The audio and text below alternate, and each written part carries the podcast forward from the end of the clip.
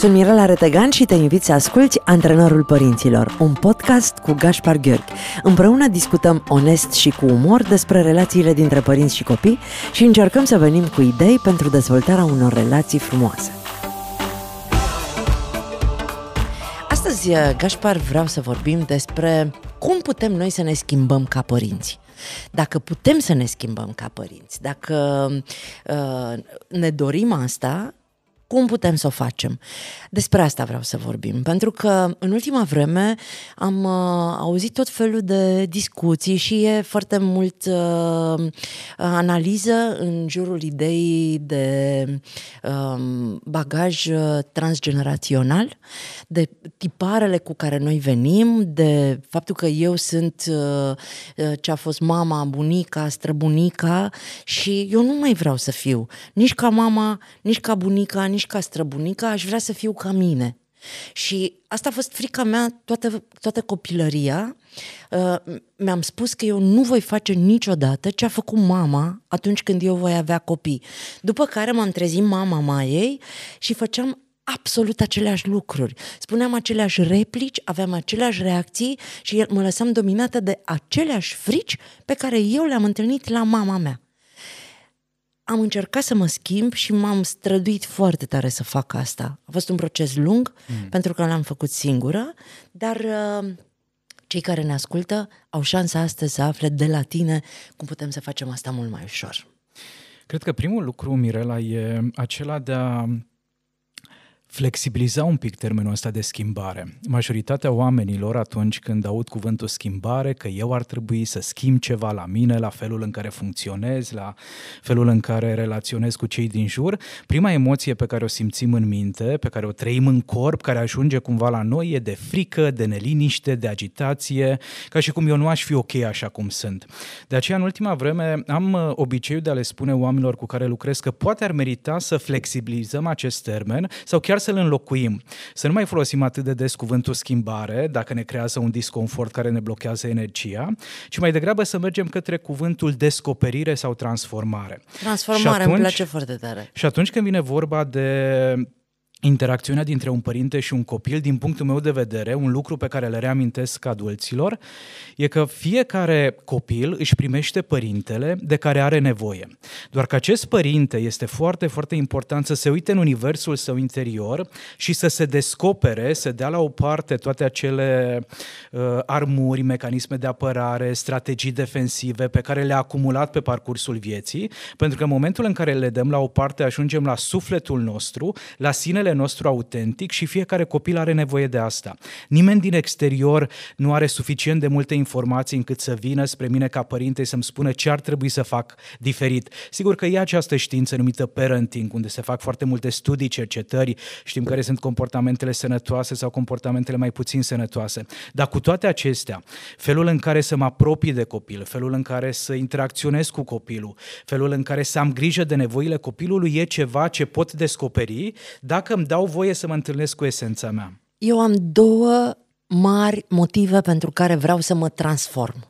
Pentru care vreau sună să mă descopăr. Sună mai bine cuvântul ăsta, nu? Transformare, sună, sună mai, uh, sună mai, uh, mai blând. Uh-huh.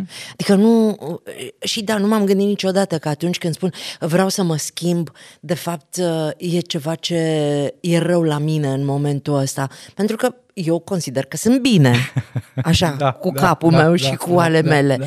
Dar aș vrea, e, e mult mai, mai apropiată ideea de transformare. E mai umană, da. Și am două motive pentru care vreau să fac asta. Unu, pentru că nu vreau să fiu cum a fost mama atunci când era de vârsta mea și era uh, stăpâna vieții mele, uh-huh. ea putea să ia deciziile importante. Și doi, pentru că îmi doresc ca fata mea să nu fie cum sunt eu. Adică între cele două generații, eu sunt la mijloc, singura care pot să duc acest proces de transformare. Sigur. Și aleg între a aștepta să se schimbe mama și a spera că Maia va face alegerile mai bune decât le-am făcut eu, să fac eu astăzi tot ce pot. Ce pot eu să fac astăzi, Gașpar, ca să mă transform într-o mamă și mai bună pentru copilul meu? Cred că putem face absolut orice, atâta vreme cât uh, ne dăm voie să ne implicăm în acest proces de transformare și să realizăm că e mult mai benefic să facem ce ai spus tu, și anume să ne ducem atenția către propria persoană și să încurajăm propriul proces de descoperire, decât să încercăm să-i controlăm pe cei din jur. Știi e că foarte... sloganul meu pe anul ăsta e hashtag concentrează-te pe tine. Minunat, minunat. Asta scriu Avem pe toate postările. Pentru că e extrem de la îndemână, extrem de confortabil să ne uităm la ce ar trebui să facă diferit cei din exterior și cumva și societatea ne încurajează să facem asta. Însă, varianta sănătoasă, alegerea înțeleaptă din punctul meu de vedere, e să ne descoperim noi pe noi și în același timp, Mirela, cred că e foarte, foarte important, să-i descoperim și pe părinții noștri, dar așa cum îi vedem acum, la vârsta adultă. Pentru că în momentul în care eram copii, în momentul în care ne-am născut într-o familie, ne-am format o reprezentare mentală, îi spunem noi în psihologie, o imagine imagine, o perspectivă despre cum sunt părinții, cine sunt ei pentru noi, care este dinamica dintre noi și părinți și cu această imagine Ajut... mergem mai departe. Ajută-mă să înțeleg puțin. Așa. Noi, ne, noi doi terminăm liceul împreună, da? Da. Și tu mă vezi pe mine la vârsta absolvirii liceului, eu te văd pe tine la aceeași vârstă. Nu ne mai vedem 10 ani de zile. În ăștia 10 ani eu fac un copil, mă mărit, divorțez, intru în media, renunț, fac o grămadă de lucruri și tu, la rândul tău, tensori... Am propriul proces. Ai propriul proces. Ne întâlnim peste 10 ani eu te tratez ca pe Gașpar de acum 10 ani. Da, da. Pentru că eu n-am fost parte din procesul tău și eu Sigur. n-am văzut toate transformările exact. tale și mă surprinde să văd altceva. Și știi ce e cel mai interesant? Că același lucru îl facem și cu părinții noștri. Chiar dacă noi n-am pierdut legătura cu ei, chiar dacă timp de 10 ani nu am fost la distanță, nu ne-am deconectat, Dar însă, nu le-am văzut transformarea. Exact, pentru că nu ne uităm la ei prin ochii sau prin lentila adultului care suntem în prezent, ci tot din perspectiva copilului. Și de cele mai multe ori copilul are o perspectivă un pic mai egocentrică, mai limitată, nu are capacitatea de a surprinde anumite aspecte. Deci dacă vreau să fiu diferit față de părinții mei, e nevoie să-mi duc atenția și energia către propria persoană, dar și să mă întreb oare cum a fost pentru mama mea să crească în familia în care a crescut, cum a fost pentru tatăl meu să devină părinte la o vârstă foarte tânără, cum a fost atunci să crești copiii și cum e acum. Deci avem nevoie de aceste informații pentru a putea să ne asumăm acest rol parental în așa fel încât să fie spre beneficiul nostru, al copilului și să nici nu ne acuzăm sau lezăm părinții. Facem atât de des asta, e atât de la îndemână o să, să mă uit, judecăm. O să mă uit de acum la mama, uh, cea de astăzi, care s-a transformat foarte mult și o să o privesc din perspectiva Mirelei care are 50 de ani și care nu mai are voie să se uite la un care om... poate surprinde viața mult mai complex, da. nu într-o manieră simplistă așa cum o vede un Îmi copil. Îmi place ideea. Dar hai să ne întoarcem puțin și să-mi spui uh, din punctul științific de vedere așa. ce preluăm de la părinții noștri? Cu ce bagaj venim în momentul în care... Uh, am avut o discuție azi noapte cu Maia uh, și mi-a zis, eu înainte de a face un copil, vreau să schimb niște lucruri la mine. Vreau să repar niște lucruri, vreau să transform de acolo mi-a venit ideea și am zis, oh, stai puțin, adică Aha. Uh, ea la 20 de ani își pune problema asta, Păi eu am făcut-o la 30, dar nu m-am gândit nici o secundă că eu nu sunt perfectă ca să devin mama ei. Și acum aflu la 50 că ea... Că lucrurile se pot face și altfel. Că ea nici nu se gândește să facă un copil până nu repară niște lucruri la ea. Și atunci, evident, că tu mă cunoști, Gașpar, m-am gândit, oare ce-a preluat de la mine și vrea să schimbe? că n-am cum să fac altfel. Dar care sunt acele lucruri pe care eu le-am luat genetic din, uh, sau transgenerațional mm-hmm. de la mama, de la bunica, de la străbunica. Aș îndrăznea spune că totul, Mirela. Aoleu. Strămoșii tu noștri... Nu, tu, nu știi tu nu știi cât sunt de puternice femeile din familia mea. Strămoșii noștri trăiesc prin uh, acțiunile noastre, gândurile noastre, atitudinile noastre și părinții ne influențează biologic, exact așa cum ai spus și tu, însă și psihologic și emoțional și relațional. Preluăm obiceiuri, preluăm comportamente, preluăm tipare de interacțiune, ticuri verbale, bagaje de cuvinte pe care le folosim, preluăm felul în care ne raportăm față de emoții, față de ceilalți, față de durere, față de suferință. Nimic nu rămâne acolo în casa copilăriei, doar că nu de fiecare dată suntem conștienți de aceste aspecte. Și dacă noi nu ne adresăm o întrebare exact așa cum și-a propus Maia să facă lucrurile diferit, să descopere la ea, să transforme câte ceva înainte de a deveni mamă, dacă nu ne asumăm acest proces, automat transmitem mai departe ceea ce am primit de la părinții noștri fără cea mai mică rezistență. Însă în momentul în care ne oferim această posibilitate de a vedea ce am adus de acasă, ce se potrivește cu valorile mele de viață, ce vreau să transmit mai departe și la ce aș renunța. Și în momentul în, în care facem asta, se produce magia. Pentru că în momentul respectiv dobândim o putere foarte, foarte mare, Mirela, prin care, în ciuda faptului că strămoșii noștri sunt acolo și trăiesc prin noi, avem libertatea de a face introduce ceva altfel. nou exact în familia noastră de origine. Mă gândeam acum că uh, mie mi se pare așa foarte simplu să spun eu nu mai vreau să fiu ca mama. Adică și mama de ce s-ar supăra să audă mm-hmm. asta?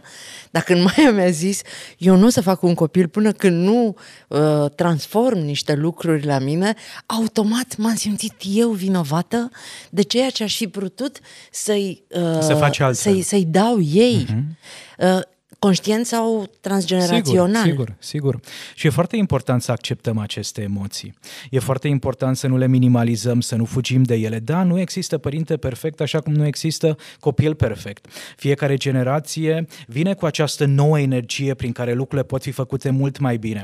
Probabil că tu te-ai raportat față de Maia totuși diferit față de felul în care s-a raportat mama în interacțiunea cu tine mama sau bunica în interacțiunea nimic. cu mama.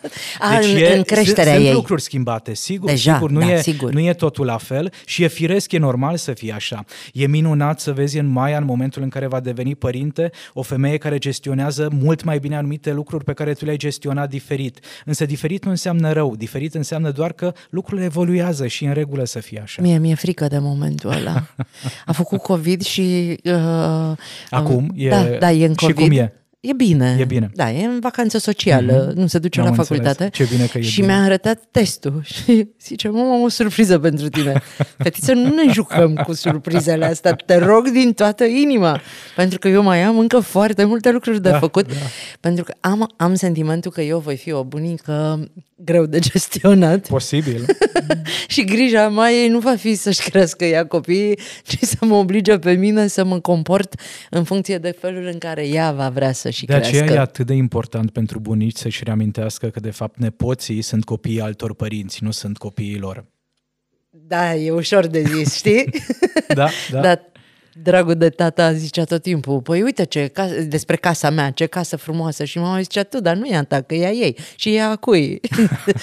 tot ce era al da, meu, da, ea aparținea da, și da. lui, inclusiv copilul era al lui.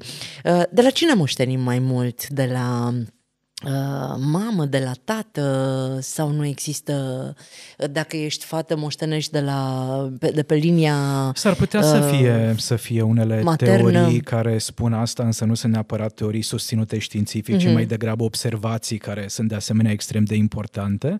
Ce ne spune psihologia științifică, psihologia relațiilor, e că de regulă bagajul cel mai greu îl moștenim de la părintele cu care am avut relația cea mai complicată oh, sau cea mai dificilă. No. Deci dacă mi-a fost foarte greu greu cu mama, înseamnă că de pe linie maternă, traumele mamei, provocările mamei, punctele de creștere ale mamei le duc mai departe. Dacă mi-a fost dificil cu tata, același lucru e, e valabil și sigur că există și persoane care au fost crescute nu neapărat de părinții biologici, ci de uh, bunici, de alte rude și atunci Sau evident că moștenirea de acolo e, e dobândită, moștenirea psihologică. Dar chiar cum e în cazul copiilor adoptați, de exemplu?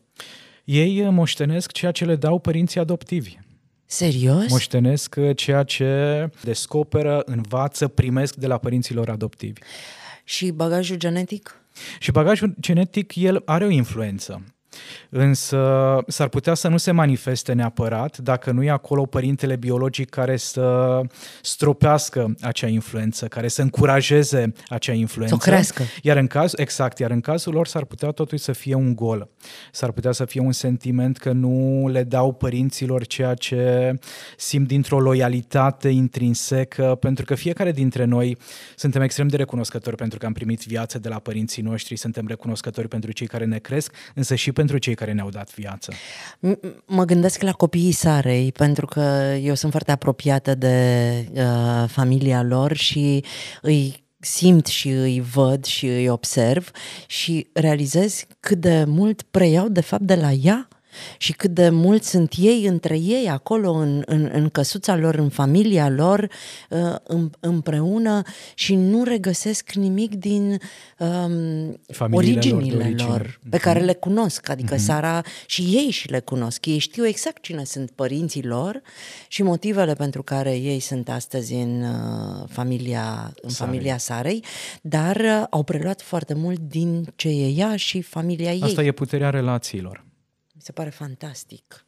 Ce, ce mult putem să schimbăm dacă ne dorim exact, să facem exact. asta. Dar... Și noi am vorbit până acum doar despre lucrurile negative, însă la fel se moștenesc și lucrurile pozitive.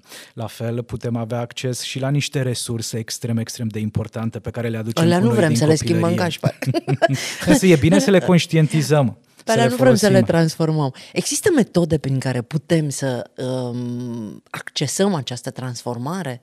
Există. Există metode prin care putem uh, culege, strânge informații despre mediul în care noi am crescut.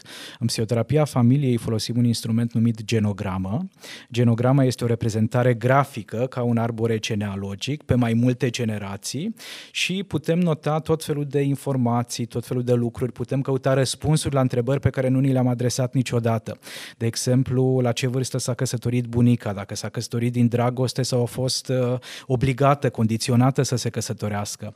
Dacă în familia străbunicilor mei au fost uh, copii care au murit prematur, dacă au fost persoane care au divorțat, dacă au fost alcoolici, exact, dacă a existat agresivi. dependență, dacă a existat violență, patologie, pentru că toate aceste lucruri sunt transmise mai departe, chiar dacă nu le conștientizăm și chiar dacă nu vorbim despre ele. E posibil dacă eu sunt un om care um, agrează starea conflictuală și um, scandalul în familie și gestionez mult mai ușor lucrurile dacă sunt în sub o tensiune din asta fantastică, să fi moștenit sigur, asta din familia sigur. mea? Mulți dintre noi creștem în medii în care există foarte multă agitație, foarte multe certuri, foarte multe conflicte și aici aș face o scurtă paranteză. A ne certa e sănătos. Conflictele și certurile reprezintă posibilitatea, inclusiv certurile, aș spune, să nu evităm cuvântul, reprezintă strategii prin care noi putem crește. Însă depinde foarte mult cum au loc aceste certuri, ce implică ele, pentru că dacă ele sunt destructive, nu creștem, însă creierul nostru se obișnuiește cu faptul că dintr-o relație aceste certuri destructive trebuie să facă parte. Și atunci inconștient în relațiile de prietenie, în relațiile de cuplu, în relațiile profesionale, mă voi simți confortabil, mă voi simți suficient de bine, doar în momentul în care corpul meu se întâlnește cu acea tensiune atunci simt cumva că da, într-adevăr aici e locul meu. Bun, și nu-mi și dau vreau, seama. Și vreau să schimb asta? Dacă uh, genul acesta de interacțiune îmi dau seama că mă costă foarte mult pentru că pierd uh, oameni din viața mea, pierd oportunități. proiecte, oportunități, uh-huh. obiective și așa mai departe, atunci ar fi de descoperit oare unde și când am învățat să fac asta, dacă e ceva ce ține de mine sau e ceva ce ține de strămoșii mei.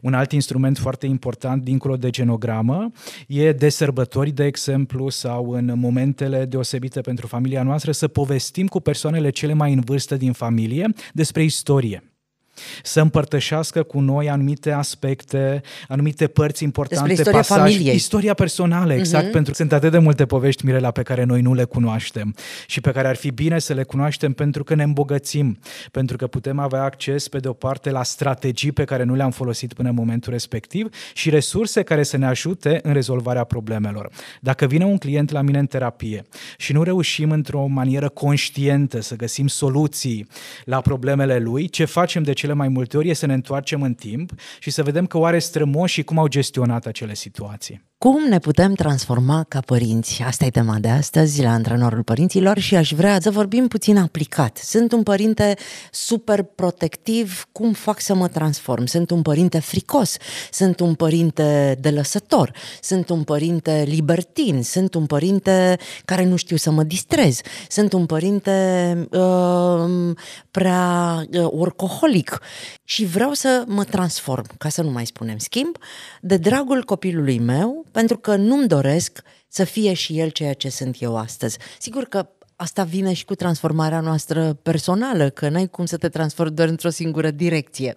Gașpar, am promis înainte de emisiune că uh, ne așezăm aplicat asupra unor lucruri pe care majoritatea părinților își doresc să le schimbe la ei. Cum identificăm care sunt acele lucruri care, uh, pe care vrem să le schimbăm cu adevărat?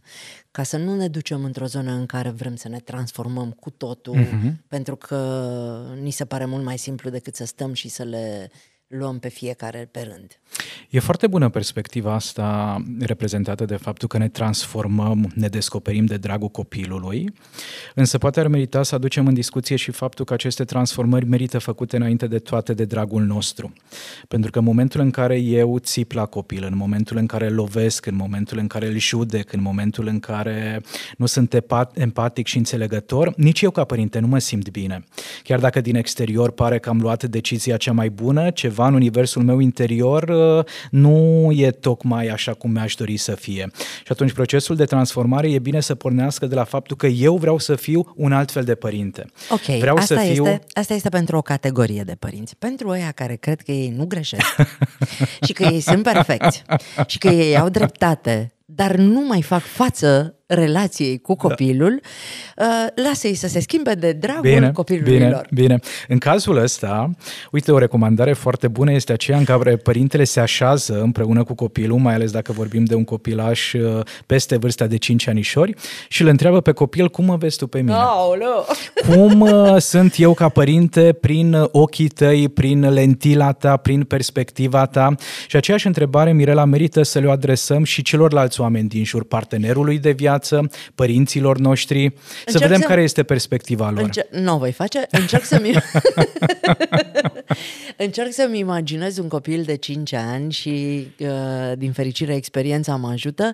Dacă o mamă întreabă un copil de 5 ani, cum mă vezi tu, uh, cel mai probabil copilul va spune frumoasă, uh, bună, deșteaptă, uh, amuzantă, dar nu va ști să spună lucrurile care nu-i plac. Cum îl ajută? Foarte posibil, foarte posibil să se întâmple asta, mai ales dacă în familia noastră e cultivată această perspectivă a perfecționismului, că trebuie să fii perfect. Însă un copil care crește într-o familie în care știe că da, oamenii au și calități și defecte, și puncte tari și puncte negative, s-ar putea ca copilul de 5 ani să aibă o perspectivă foarte frumoasă asupra mamei. Dacă vedem totuși că de dragul nostru copilul rămâne doar la partea pozitivă, aș putea să-i spun copilului, uite, mie mi se pare că ar fi de de îmbunătățit felul în care noi comunicăm atunci când eu ca părinte sunt grăbit. Ar fi de îmbunătățit felul în care gestionăm lucrurile atunci când nevoile mele se bat cap în cap cu nevoile tale. Ar fi de îmbunătățit momentul în care uh, seara înainte de culcare tu vrei să mai citim o pagină în plus din poveste și mie mi este foarte somn. Sau putem să-l întrebăm direct când nu-ți place de mine? Sau putem face asta. Nu-mi place exact. când mă obligi să mă culc de vreme, nu-mi place când mă grăbești să ies din casă dimineața nu, și noi să luăm de acolo, de fapt... Uh-huh. Uh, să înțelegem care sunt momentele dificile pe care le are copilul în interacțiunea cu noi. comportamentul nostru din acele și momente. să vedem cu ce contribuim la acele uh-huh. momente. E minunat dacă facem asta o dată pe săptămână. Ne așezăm împreună ca familie și vânăm care au fost momentele dificile. Uite, una dintre cliente a venit la un moment dat cu o idee absolut genială și anume mi-a spus Gașpar, în momentul în care mi este foarte greu, împreună cu băieții mei, luăm câte un sac de gunoi, un sac uh, din acela pe care îl folosim. Menajer. Exact. Și ne plimbăm prin casă și adunăm toate momentele dificile din săptămâna respectivă și le punem în sac. A fost un moment dificil dimineața înainte de a merge la grădiniță. A fost un moment dificil atunci când trebuia să ne așezăm Este la un joc masă și a foarte fost drăguț. uh, dificil. Și după aceea aruncăm uh, sacul respectiv și ne întrebăm ce am învățat din toate aceste experiențe. Mi se pare minunat, apropo de procesul de transformare al părintelui. Știi că asta ar putea să fie tema pentru săptămâna viitoare? Îți Să- place da. ideea jocului? Da, și uh, nu, uh, nu, nu a jocului cu sacul, a, să o întreb pe Maia Aha. Cum sunt eu, cum mă vede ea. Și să am o discuție sinceră și să o ajut să-mi spună onest cum mă vede. Și promite-mi un lucru. Ha. că indiferent de ce va răspunde, vei fi pregătită să primești răspunsul. Pentru că asta e partea complicată cu întrebările. Greu ne găsim curajul de a adresa o întrebare, dar nu de fiecare dată suntem pregătiți să acceptăm răspunsurile Tu care știi vin. că eu deja m-am gândit la toate calitățile mele pe care ea ar putea să le enumere în această discuție. Însă tu ești interesată și de aspectele care reprezintă punctele de creștere. Calitățile sunt aspecte pe care nu vrei să mai lucrezi neapărat, însă ideea transformării e să vedem ce putem ajusta. Mai sincer, eu aș vrea să mă întrebe ea cum o văd și ce vreau să schimb. Dar, ca să facem asta, Așa, Trebuie întâi să fim noi ăia Absolut. care ieșim uh, uh, pe terenul de joc, știi? Pentru că până la urmă acolo trebuie să ajungem. Să creăm acest exercițiu, copilul meu să poată să-mi spună care, cum mă vede, onest, pentru ca eu să po- și eu să reacționez bine și să reacționez constructiv, pentru ca eu să pot la rândul meu să am uh, reciprocitate în acest joc și ea să reacționeze ok. Adică dacă, dacă îmi rămâne și o să țin minte asta de la tine, când ea o să-mi spună toate lucrurile alea care nu-i plac la mine, mă gândesc cum aș vrea să reacționeze ea când eu i-aș spune ce trebuie să corecteze din ceea ce mă deranjează. Numai, numai de lucru îmi dai, Gașpar. și numai de lucru. E duminică astăzi. Lumea încă e la biserică. Hai să vedem cum facem dacă există niște tehnici, niște metode să descoperim, am înțeles, așa putem să descoperim foarte bine, de fapt, care sunt acele lucruri unde ar trebui să schimbăm puncte ceva. de creștere le numim noi în psihologie și mi se pare că sună Să foarte, ținem minte foarte această bine. expresie. Care sunt acele puncte de creștere cu Pentru care noi părinte. trebuie să lucrăm? Mhm. Bun. Sunt o mamă super protectivă. Îmbrac copilul cu 10 plovere, îi dau și umbrelă și pelerină de ploaie și cizme de cauciuc. Uh, îi învelesc și ghiozdanul în folie ca să nu se ude și uh, îi mai dau și uh, ceaiul cu 5 lămâi ca să nu răcească. Sunt super, super protectivă. Îmi dau seama uh-huh. că nu-mi place asta. Dar cum fac să transform uh, obiceiul meu de a îmi super proteja copilul într-o relaxare? Cred că merită să începem cu întrebarea de ce am acest stil de parenting. Cum am devenit eu un părinte atât de implicat, atât de protector în interacțiunea cu copilul? Și de regulă sunt două posibile răspunsuri la această întrebare. Fac cu puișorul meu, mă port cu copilul meu așa cum mi-aș fi dorit să se poarte mama cu mine, și pentru că nu mi-au fost satisfăcute aceste nevoi, le proiectez asupra copilului meu și mi imaginez că același lucru și îl dorește și el. Și cealaltă perspectivă e reprezentată de faptul că, sau celălalt răspuns, că asta am învățat în familia în care am crescut. Iubirea înseamnă să fii intruziv, foarte implicat, extrem de protector, extrem de vigilent. Deci ori ai avut, ori n-ai avut. Exact, exact. Și după ce găsesc răspunsul la întrebarea pe care mi-am adresat-o, să văd ce pot face pentru a avea grijă înainte de toate de copilul meu interior, de copilul meu invizibil. Pentru că în ceea ce privește relația cu copilul din fața mea, cu copilul real, ce am de schimbat e să fac opusul a ceea ce îmi vine să fac. Păi și dacă eu îmi dau seama ca părinte că mie nu-mi place ce fac, înseamnă că nu-mi plăcea nici când eram copil? Ce mi se făcea? Înseamnă că fie nu-mi plăcea dacă duc mai departe un comportament moștenit de la părinți, fie mi-aș fi dorit să se întâmple asta. Și s-ar putea să exagerez dându-ți ție prea multă apă doar pentru că eu nu am primit apă în copilărie. Și atunci soluția e să nu fac ceea ce îmi vine Soluția să fac. e să am grijă de nevoile mele, iar în interacțiunea cu copilul din fața mea să fac opusul a ceea ce îmi vine să fac. Sunt o mamă pesimistă. Orice îmi zice copilul, îi aduc pe tapet, pun pe masă toate punctele negative uh-huh. ale unei situații. Identific toate pericolele, toate gropile în care ar putea să cadă, toate piedicile pe care ar putea să se le întâlnească, toți oamenii răi pe care ar putea să, cu care ar putea să se lupte. Îmi dau seama de asta și vreau să mă transform într-o mamă, dacă nu optimistă, măcar uh, una care nu-și mai exprimă toate fricile. Uh-huh. Apare din nou aceeași întrebare, de ce funcționez eu așa cum funcționez? Poate că am crescut într-un mediu familial în care părinții au fost extrem de prăpăstioși și n-au făcut altceva decât să-mi scoată în evidență pericolele, uh, toate lucrurile negative care se pot întâmpla și mintea mea s-a obișnuit cu asta. Oricum noi știm deja că mintea omului reacționează mult mai ușor la negativ decât la pozitiv. Sau am crescut într-o familie în care părinților nu le-a păsat cu adevărat de ce se întâmplă cu mine și mi-aș fi dorit să fie un pic mai grijuli, mi-aș fi dorit să fie un pic mai prezent, să nu mă neglijeze.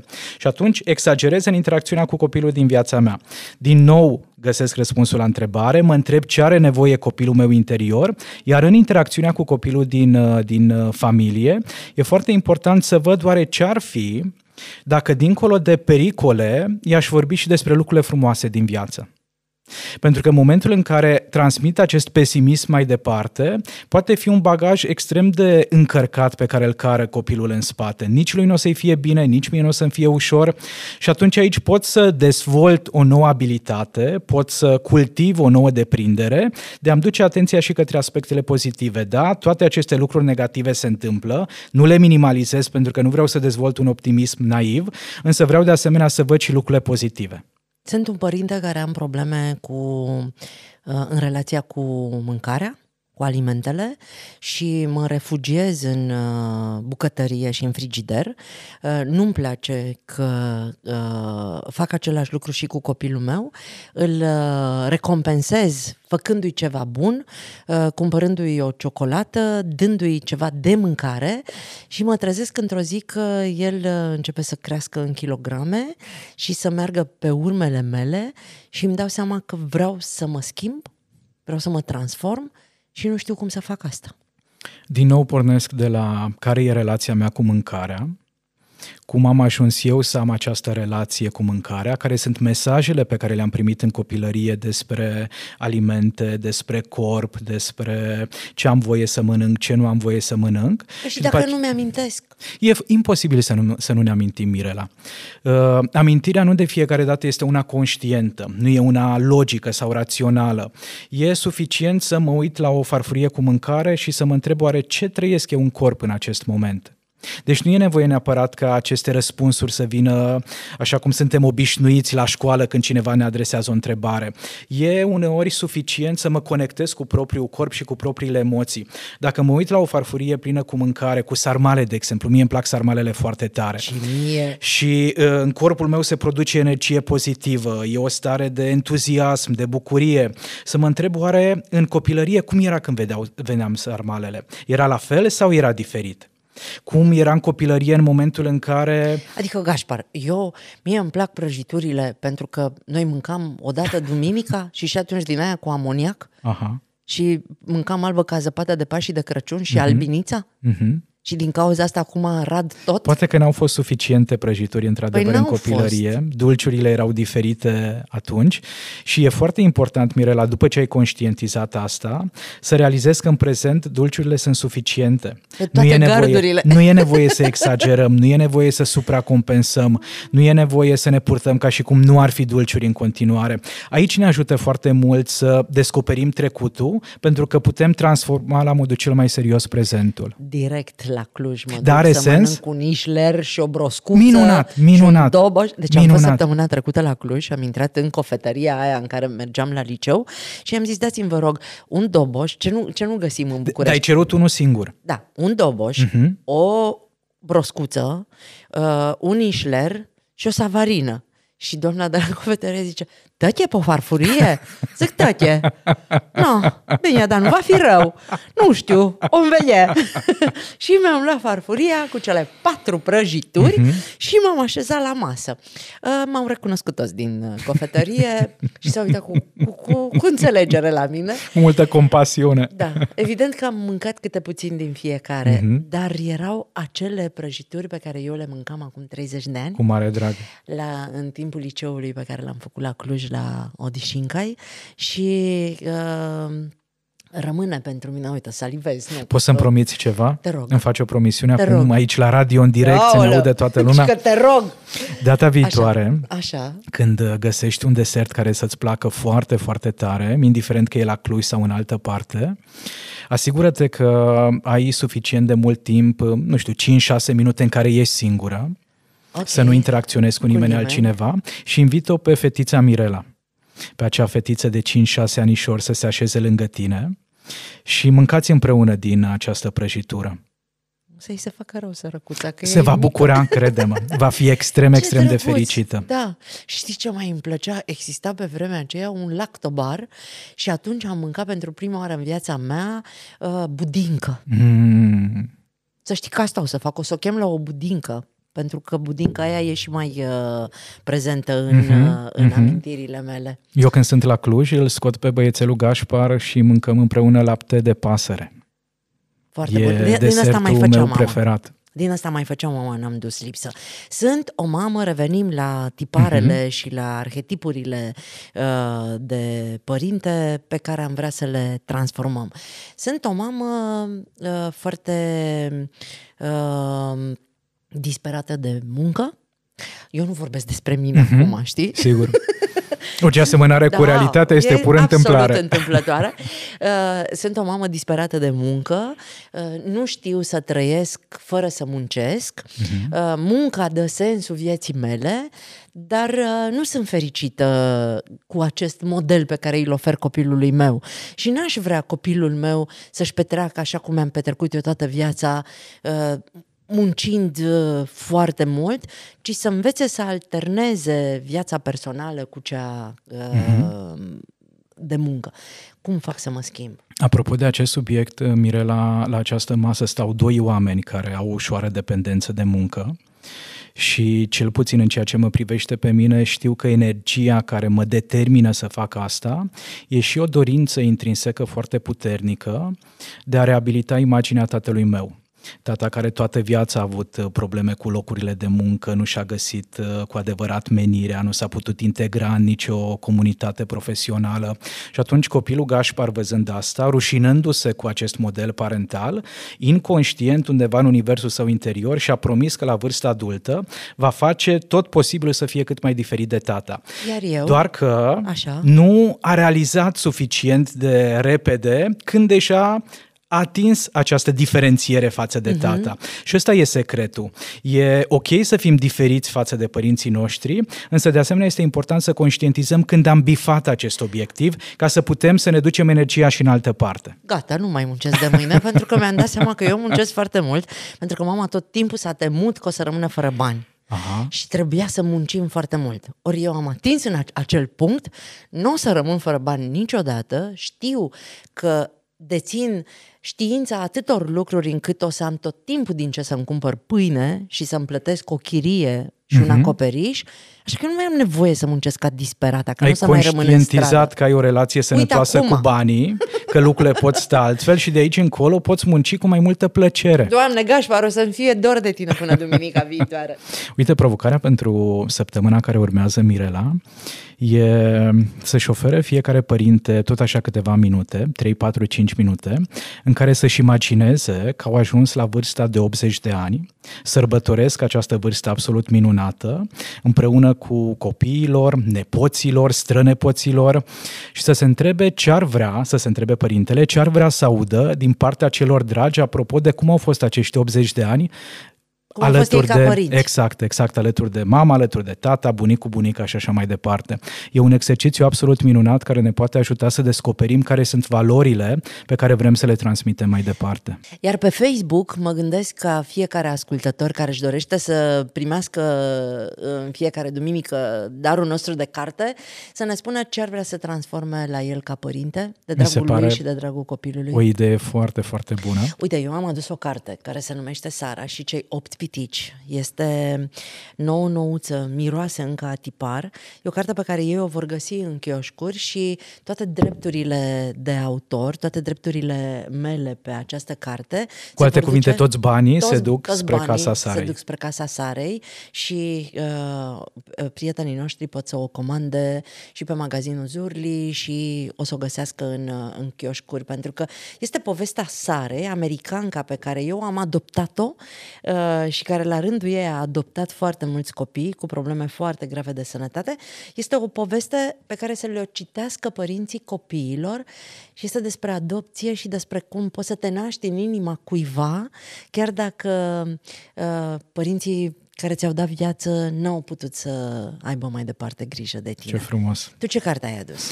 Pentru că îmi imaginam înainte de emisiune că o să-mi ceri uh, explicații cât mai practice, cât mai concrete. Apropo de subiectul pe care l-am discutat, am adus Mai bun decât părinții tăi, o carte cu multe tehnici, cu multe recomandări, cu multe sfaturi apropo de ce putem face pentru a deveni cu adevărat părinții de care noi să fim mândri și de care copiii noștri au nevoie nevoie. Îți mulțumesc foarte mult. Mulțumesc și eu. Să ai o duminică minunată și să ne vedem cu bine săptămâna viitoare, iar ascultătorilor noștri le doresc să-și amintească faptul că în spatele unui copil lumină e un părinte soare. Ați ascultat Antrenorul Părinților cu Mirela Retegan și Gaspar Gheorghi, un podcast pentru părinții curajoși care cresc copii fericiți.